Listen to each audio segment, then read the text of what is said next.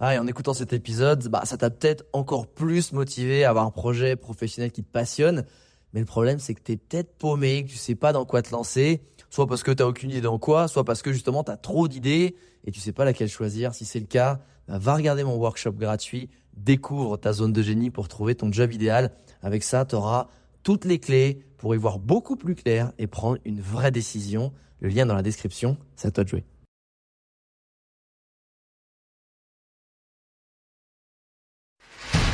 Bienvenue sur Les Entrepoteurs, le podcast à la cool où je te partage les conseils pratiques et concrets pour faire passer ton business au niveau supérieur ou transformer ta passion en métier dans une ambiance de pote entrepreneur. Je m'appelle Alex Viseo, je suis expert en personal branding et en stratégie de création de contenu et mon but ultime avec mes formations sur viseoacademy.com, c'est de t'aider à construire une vie dans laquelle tu t'épanouis grâce à une activité professionnelle et un quotidien qui te correspondent vraiment. Maintenant, place au partage du jour. Salut les entrepoteuses entrepoteurs. Aujourd'hui, un petit WhatsApp avec mon pote Goulven Kornek, qui est le cofondateur de l'agence Fresh Touch, qui accompagne, alors à l'époque on disait des stars, maintenant on dit des personnalités publiques, mais en gros c'est un agent. Et je trouvais ça super intéressant d'avoir son point de vue sur ce qu'il faut faire et pas faire pour bien gérer son image publique. Moi, voilà, je suis expert en personal branding et ça m'intéressait d'avoir euh, les feedbacks, les inputs d'un agent de personnalité et savoir pour lui, selon lui, vraiment ce qu'il faut faire et pas faire. Échange très intéressant. Salut Goulven, écoute, j'espère que tu vas bien. Euh, un petit coucou depuis euh, Bali. Et justement, j'étais en train de prendre mon café sous un soleil de plomb. J'étais en train de cogiter sur ma grande passion, comme tu sais, c'est le personal branding, la stratégie de création de contenu et quels vont être les signaux pour te créer une bonne image publique? Et je m'étais dit, il faut que j'échange quand même avec un mec qui n'est pas justement un créateur de contenu pur, mais qui est au-dessus de ça, c'est-à-dire c'est un mec qui gère les stars, les influenceurs, les créateurs de contenu, euh, c'est-à-dire un agent, que, ce que tu es, et tu le fais super bien, et parce que quand même, tu as, quand même majeur mouvement dans ton portefeuille client, tu as des Justin tu en as d'autres qui sont vraiment très costauds. Et je m'étais dit, mais il faut absolument que j'ai ton avis sur ce sujet, sur cette gestion d'image publique. Et moi, j'ai envie de savoir, c'est quoi tes, je sais pas, tes règles d'or d'agent ou tes tactiques ou, des, ou des choses qu'il faut absolument avoir en tête pour finalement devenir la personne avec qui tout le monde a envie de travailler. Tu sais, créer une image où putain, on a envie, tu deviens tendance, on a envie de bosser avec toi, on a envie d'interagir avec toi, on a envie de collaborer avec toi. C'est quoi les, règles que tu as en tête, que, que tu essaies d'appliquer pour la gestion de tes talents? Hello, hello Alex. Merci pour ton message. Personnellement, je suis à Toulouse. Il fait pas super beau. Par contre, on a en commun le café, donc ça me va bien. Pour te répondre à ton message, euh, effectivement, il y a plein de tips et euh, de petits conseils que je pourrais te donner pour faire évoluer son personal branding, pour faire augmenter sa notoriété. Euh, quand, quand on est un talent, quand on est un influenceur, quand on est un créateur de contenu, un KOL ou, ou une personnalité française. Effectivement, moi, mon job, c'est de faire ça finalement toute la journée pour les autres. Donc, du coup, voici mes quelques tips. En premier lieu, euh, je mettrai en avant le fait qu'il ne faut pas s'auto-centrer sur ce qu'il existe déjà. Qu'est-ce que ça veut dire? Un Instagrammeur a tendance à rester sur Instagram. Jusqu'à présent, je n'apprends rien à personne. Il faut avoir une, visibilité, une vision tout de suite assez 360 de qu'est-ce que sera notre profil, notre personne et notre personnalité demain. Ça veut dire quoi? Ça veut dire tout simplement que Instagram, YouTube, TikTok ou encore Facebook sont des réseaux qui sont potentiellement éphémères et finalement ne sont pas assez puissants pour créer à eux seuls la notoriété d'une personne. La notoriété d'une personne, le personal branding d'une personne, euh, va se créer à travers la multiplicité des supports qu'elle utilise. On commence par Instagram, qui est finalement le levier, et après on va réfléchir télé, édition, radio, presse écrite, participation à des médias de temps en temps. Euh, c'est finalement tout ce qu'on va mettre autour qui va faire progresser l'image de la personne. Et ça peut inclure aussi le développement sur d'autres réseaux sociaux. On est Instagrammeur, et eh bien on va se lancer sur YouTube. On est sur YouTube, on va se lancer sur TikTok, etc. etc. Donc c'est avoir tout de suite une stratégie de qu'est-ce que sera mon profil demain et pas qu'est-ce qui est mon profil aujourd'hui. Ça, on n'en a rien à cirer, clairement. Euh, deuxième point, les placements produits ou les partenariats avec les marques. Beaucoup de talents se brûlent totalement les ailes parce qu'on leur envoie des milliers et milliers d'euros très vite pour faire du placement produit. C'est cool, ça rentre dans la pocket tout de suite, mais finalement, tous ces talents-là vont exploiter ce qu'on appelle un plafond de verre. À un moment donné, ils ne gagneront pas plus d'argent malgré que leur communauté va progresser. Donc du coup, c'est pour ça que c'est très important pour un talent de comprendre le message qu'il veut faire passer et faire très peu de placement produit. Et là, tu vas me dire, ouais, mais Goulven, t'es bien mignon. Nous, on passe 6 heures par semaine, euh, 6 heures par, par, jour sur les réseaux sociaux. Il faut qu'à un moment donné, euh, tout ce contenu qu'on donne gratuit aux gens nous soit en quelque sorte bénéfique. Or, moi, je vais te dire, un talent à la base est passionné par ce qu'il fait. Donc, du coup, si c'est de la passion, c'est une sorte euh, de récréation. Maintenant, forcément, quand ça se professionnalise, c'est normal, et heureusement que c'est normal, de recevoir une rémunération pour tout le temps investi sur la plateforme ou sur les plateformes ou à travers les médias. Là, ce qui est important, ça va être la sélection des partenaires. Typiquement, la moyenne en France d'un influenceur, ça va être entre 100 et 160 collaborations à l'année, ce qui est monstrueux. Un talent dont le personal branding pourra être développé, c'est entre 10 et 20 collaborations à l'année. C'est des collaborations très ciblées, très stratégiques, autour de vrais messages, de vraies valeurs euh, qu'on va, aller chercher.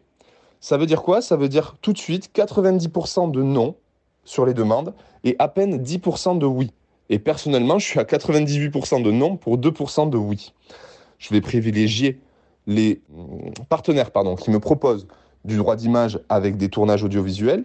Je vais privilégier les partenaires qui me proposent de croiser d'autres talents.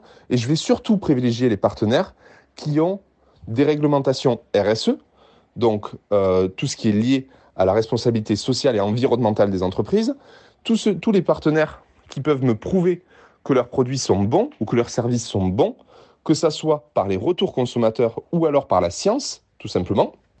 Et ça, c'est super important. Loin de moi l'envie d'associer un talent et j'espère que les talents ne le feront pas, à des AirPods contrefaits en Chine, à du dropshipping, à du code promo massif, etc. Donc ça, c'est très important. Troisième point, ce qui peut avoir un enjeu dans ton personal branding, c'est le réseau que tu vas te créer dans ce domaine-là. Qui tu vas fréquenter, quel talent tu vas fréquenter, quels médias tu vas fréquenter, etc. Donc ça, c'est très important pour un talent de pas se dire je fais les choses dans mon coin seul c'est très très important pour un talent d'aller régulièrement faire de la création de contenu avec d'autres talents, avec des professionnels du personal branding, avec finalement leur communauté également, de mettre leur communauté au cœur de leur création de contenu, c'est très très important. Et tout ça, ça s'apprend petit à petit, petit à petit, petit à petit, et c'est en se nouant des relations à travers souvent les collaborations et les partenariats stratégiques qu'on met en place. Quatrième point, c'est important de savoir ce qu'on peut proposer à une marque. On a tendance à penser, quand on est un jeune influenceur, un jeune créateur de contenu, qu'il n'y a que le placement de produit en story, en pré-roll YouTube qui fonctionne. Absolument pas. Personnellement, c'est moins de 10% de mon chiffre d'affaires aujourd'hui. Euh, ce que vous pouvez proposer à, une marque, c'est aussi votre droit d'image. Ça a un vrai coût, le droit d'image. Euh, c'est un vrai investissement pour une marque qui aura le droit d'utiliser l'image du talent sur ses réseaux sociaux. Vous pouvez lui proposer une conférence si vous avez une expertise à donner. Euh, vous lui proposez une conférence en communication interne ou externe. Donc ça, c'est très très euh, bénéfique, autant pour vous que pour la marque, puisque vous allez donner du savoir à la marque, aux employés de la marque ou alors aux clients de la marque. Donc ça, c'est très intéressant. C'est souvent ce qu'on appelle euh, les, premières petites conférences, ça va être les lives sur, euh, sur Instagram ou autre. Et moi, je vous parle de vraies conférences en visio ou en présentiel. Vous pouvez proposer aussi d'être payé au jour de tournage. Il faut savoir que quand on vous demande de venir sur un tournage, que ce soit pour la télé ou pour les réseaux sociaux, vous êtes censé être indemnisé pour votre jour de tournage. Donc du coup, ça rentre dans votre cachet en plus que votre droit d'image et euh, que vos stories ou vos placements, les placements que vous ferez par la suite sur les réseaux sociaux. Vous pouvez aussi écrire des e-books pour euh, une marque avec votre expertise. Donc du coup, les 10 conseils de tel talent sur un produit ou un service. Il y a une multitude de services autour euh, de, de, de, d'un talent. C'est pas aujourd'hui faire un placement de produit qui nous fait prendre du personal branding qui nous fait prendre de la notoriété, euh, qui nous fait prendre finalement de l'aura médiatique. C'est ce qu'on peut proposer autour par rapport au message qu'on peut véhiculer, qu'on va véhiculer. Donc ça, ça serait mes quatre points les plus importants que je te donnerai euh, tout, de suite, euh, tout de suite et maintenant. Eh, merci Goulven, c'est archi clair et en fait, tu vois, j'adore le fait que ça, c'est un truc. Je, je, parle toujours, toujours à ma communauté en mode vision long terme pour son business, mais bizarrement, c'est vrai que j'ai du mal à, à, je, enfin, je pensais pas à me dire quelle sera mon image, pas mon business, mais mon image dans 3, 4, 5 ans. Et du coup, j'aime bien parce que tu déportes en fait euh, le côté euh, créateur de contenu d'un réseau social à juste l'identité pure, l'essence même d'un créateur de contenu. C'est-à-dire qu'il a une expertise, une personnalité. Après, si la tendance c'est TikTok, bah, je suis sur TikTok. Si après la tendance c'est click clac boom, bah, je serai sur click clac boom. Mais en fait, je continuerai à dispenser bah, mon contenu, mon expertise à travers mes valeurs et ma personnalité, mais en suivant le nouveau levier qui est consommé. Ça se trouve, bah, dans pas longtemps, ce sera dans le metaverse, etc., etc. Franchement, super clair. Merci pour les tips. Euh, J'ai envie de te poser une autre petite question. C'est même si tu en as déjà parlé, c'est Selon toi, hormis le fait tu vois, d'accepter euh, des mauvais deals où tu te crames les ailes, où tu te discrédites assez simplement et tu penses qu'au cash immédiat, c'est quoi les, les, les, plus grosses erreurs euh, que tu vois faire dans justement la gestion de son image publique? Est-ce qu'il y a des erreurs comme ça que tu vois et tu dis putain mais ça faut surtout pas faire? Est-ce que tu en vois d'autres peut-être Ou est-ce qu'au contraire on a fait le tour? C'est une très très bonne question que tu me poses là Alex.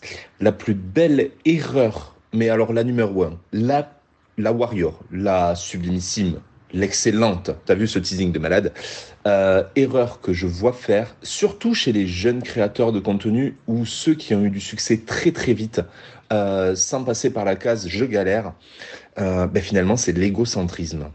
L'égocentrisme, c'est sans doute l'erreur la plus fatale qu'on peut faire dans ce secteur d'activité. Beaucoup de jeunes créateurs de contenu. alors quand je parle jeune, je parle en communauté, je parle pas en âge pensent que parce qu'ils sont vus par quelques dizaines de milliers de personnes ou centaines de milliers de personnes, ils ont euh, fini le chemin et euh, ils seront toujours populaires. Et donc du coup, on a tendance à avoir des jeunes créateurs euh, de contenu qui prennent très très vite le globe. Et ça, c'est peut-être la pire erreur du monde. Parce qu'il faut savoir qu'aujourd'hui, ceux qui fournissent les campagnes de marketing d'influence, ceux qui fournissent euh, finalement les deals pour que les créateurs vivent n'aiment pas euh, les gens qui se prennent la tête, n'aiment pas l'égocentrisme et on se rend compte souvent qu'on peut être pris de haut, nous euh, en tant qu'agents ou en tant que gestionnaire de campagne ou en tant que producteur télé, radio ou en tant qu'éditeur, par des talents qui finalement pensent que tout leur est dû. Je pense pas que ce soit la majorité des créateurs qui, sont, qui soient dans cette optique, mais on se rend compte qu'il y a la case 10 à 50 000 followers qui est euh, contaminée par cet égocentrisme surdimensionné qui fait qu'on commence à avoir un peu de succès, donc on prend confiance en soi, ce qui est très bien, mais des fois il faut quand même la mesurer, sa confiance en soi, qui peut tomber dans l'égocentrisme pur et dur et euh, dans une forme euh, d'arrogance un peu surdimensionnée. Ça, c'est la pire erreur. Parce que du coup, les vrais acheteurs, les vraies personnes influentes dans ce domaine d'activité, et j'entends par là les producteurs, et j'entends par là les grands directeurs marketing des grandes marques, et j'entends par là la télé, l'édition, la radio, et j'entends par là les plateformes elles-mêmes, les, personnes qui travaillent sur les plateformes, Instagram, TikTok, YouTube, qui travaillent au sein des plateformes, détestent absolument l'égocentrisme des créateurs de contenu et on va avoir tendance à avoir une liste noire des créateurs de contenu euh, qui va circuler parce qu'ils sont euh, imbus de leur personne, parce que quand ils viennent euh, dans un événement, ils nous prennent de haut, parce que quand ils euh, sont reçus, ils parlent mal aux équipes. Et ça, c'est intolérable aujourd'hui. Donc du coup, je dirais que la pire erreur, clairement, c'est l'égocentrisme que peut amener euh, le fait d'être connu, euh, l'arrogance que peut finalement, euh, qui peut se développer avec le fait que sa notoriété augmente. Ce qui est important, c'est toujours garder les pieds sur terre, être humble face à ce qui nous arrive.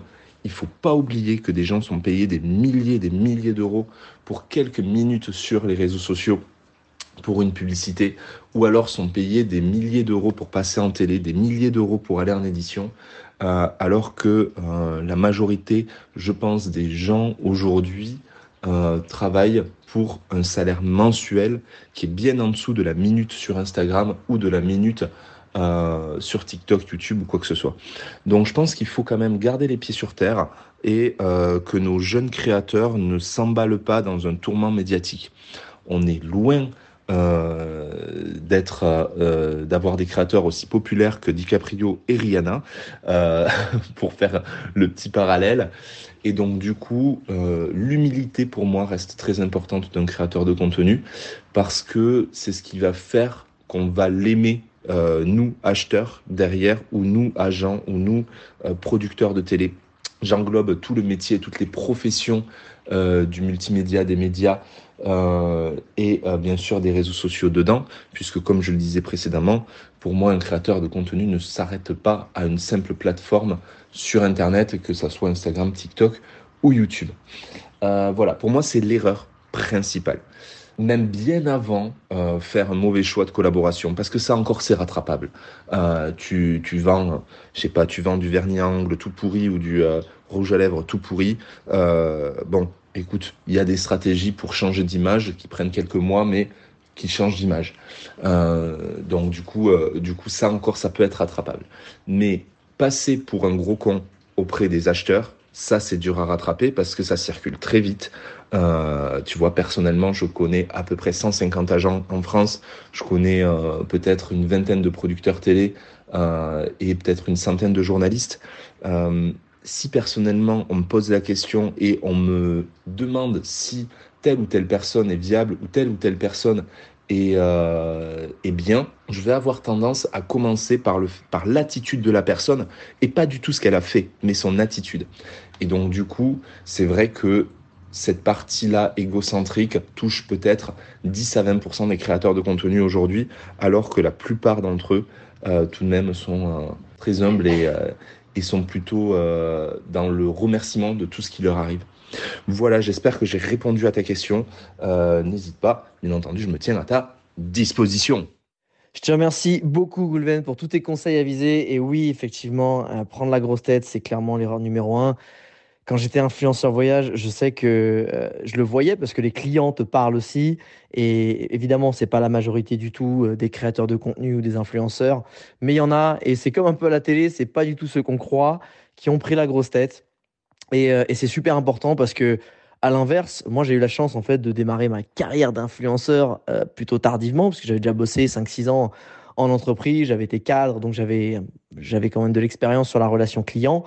Et ça a fait énormément de diff parce que à partir du moment, alors oui, j'avais été numéro un, j'étais un des premiers, mais je le suis resté aussi longtemps, pas que grâce, je pense, à mon contenu, mais parce qu'on se passait le mot que c'était cool de bosser avec moi, que la relation client a été peaufinée, parce qu'il faut jamais oublier, et ça je parle à tous ceux qui créent du contenu, qui font des collabs, les gens, et tu l'as très bien précisé, les gens qui filent les budgets, eux, ils ont des comptes à rendre en fait. Eux, ils vont bosser avec toi au quotidien. Donc quand ils se cassent la tête à programmer une OP, à faire, en... surtout si c'est un event, il y a plein de choses en physique à préparer, des autorisations, des choses, des machins à réserver. S'ils sont en relation avec l'influenceur et que c'est une pain in the ass, tu vois vraiment un, un calvaire de bosser avec cette personne, ben en fait, ils vont, comme tu dis, ils vont se faire blacklister. Et puis après, quand ça va parler aux autres collègues ou aux agences, etc., ça se sait super vite. Et en plus de ça, si après, ils galèrent à avoir aussi les stats de l'opération, ben forcément, eux, ils ont toujours des comptes à rendre. Euh, le mec qui te file, que ce soit 500 balles, 20 balles ou 10 000 balles ou 100 000 balles, il a la même rendu à faire assez supérieur. Pourquoi tu as mis cet argent-là ici? Donc si l'influenceur, il prend de haut, il, il est pas carré, il envoie pas ses bilans, etc., c'est un enfer, ça se sait très vite. Et je sais que euh, j'ai eu des OP parce que euh, le mot s'était passé que j'étais un influenceur voyage avec qui c'était simple, facile et plutôt bonne ambiance à travailler. Et notamment, et je donne l'exemple parce que c'est quand même assez fou, j'ai été quand même invité par Visa à la finale de la Coupe du Monde où on a gagné à Moscou. Euh, alors que je suis un petit influenceur voyage, mais je, lui dis, j'ai pas tant que ça. Enfin, la finale de la Coupe du Monde, regarde, on a été dans les vestiaires. Il y avait pas les joueurs, mais j'ai vu le vestiaire, il y avait les chaussures de Mbappé, on était sur le terrain, on a vu le ballon du match. Et, tu- te dis, et donc il y avait tout le séjour à Moscou, c'était fou. Et, je lui dis, mais pourquoi tu m'avez choisi moi en fait? Il y a des gars qui ont des millions et des millions. Et ils m'ont dit, mais en fait, euh, ben déjà, on aime bien tes valeurs, parce qu'il faut savoir que c'est Marc là ont des outils très puissants, ils travaillent avec des agences qui ont des outils très puissants pour scanner les réseaux. Et aussi parce que bah, on a eu le mot qu'avec avec toi, c'était simple euh, de bosser, que tu étais agréable. Et vu que on part plusieurs jours ensemble, bah, on n'avait pas envie de prendre quelqu'un de casse-couille, etc. Et boum Et là, je me retrouve en finale de la Coupe du Monde, en train de voir la France gagner. Et c'est fou, en fait, de se dire ça. C'est que j'étais pas le meilleur, j'étais pas celui qui avait le plus d'influence, mais le côté personnalité a énormément joué dans la balance. Et ça, quand tu comprends ça, dans ta relation client, que tu sois entrepreneur, freelance ou créateur de contenu, c'est et j'en parlais souvent avec des potes. Tu vois, j'ai mon pote Loris qui est filmmaker, il me dit mais euh, moi je sais que 80% de mes clients ils reviennent parce que c'est ils kiffent bosser avec moi. Et la relation client, elle est top. Et il y a plein de filmmakers qui, justement, se prennent pour des artistes et trucs et machin. C'est relou, ça rend pas, il n'y a pas de deadline, etc. donc, c'est un vrai point de, et pas prendre la grosse tête, mais surtout, prendre des gens avec qui tu collabes à la même hauteur que toi. En fait, ils sont dans le même bateau que toi, ils veulent la même chose. C'est que l'OPR réussisse, que ton audience soit contente pour qu'il y ait des bons retours, etc. Donc, euh, vraiment, merci pour ce, pour ce rappel parce qu'il est, il paraît tout bête, mais il est ultra, ultra important. Euh, évidemment, pour tous ceux qui veulent euh, rencontrer, alors peut-être pas rencontrer, t'es trop hype, mais trop high level maintenant, mais pour ceux qui veulent rencontrer, pour ceux qui veulent, pardon, rentrer en contact avec Goulven ou son agence French Touch, je mets le lien pour euh, soit les suivre, soit euh, prendre contact avec eux en fonction que vous avez peut-être un profil intéressant, des collabs intéressantes à proposer.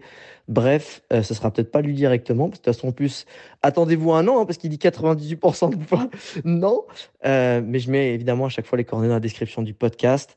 Goulven, je te remercie beaucoup et je pense que je te retoquerai bientôt pour avoir des petites stratégies en image publique que tu as subtilement énoncées. Je me dis, ah, il y a peut-être des choses quand même à aller comprendre aussi euh, au niveau des agents, au niveau macro, des choses qu'on ne comprend pas toujours. C'est super intéressant, ces stratégies-là. Et j'espère, pour le petit fun fact, qu'on mettra pas autant de temps à enregistrer ce WhatsApp parce que, et là, c'est un petit coucou aux créateurs de contenu qui ont toujours peur, qui sont dans la perfection, qui ont peur de poster des choses. Le fun fact, c'est que entre l'intro de ce WhatsApp et la conclusion, il y a au moins six mois qui se sont écoulés parce que, euh, que j'ai envoyé le message, parce qu'après Google a oublié, puis après c'était moi, etc. Mais euh, le but, c'est pas que ce soit parfait, que ce soit fait rapidement ou toujours dans les temps, c'est que ce soit diffusé, que ça apporte de la valeur. Et j'espère que ça a été le cas pour vous aujourd'hui. Ciao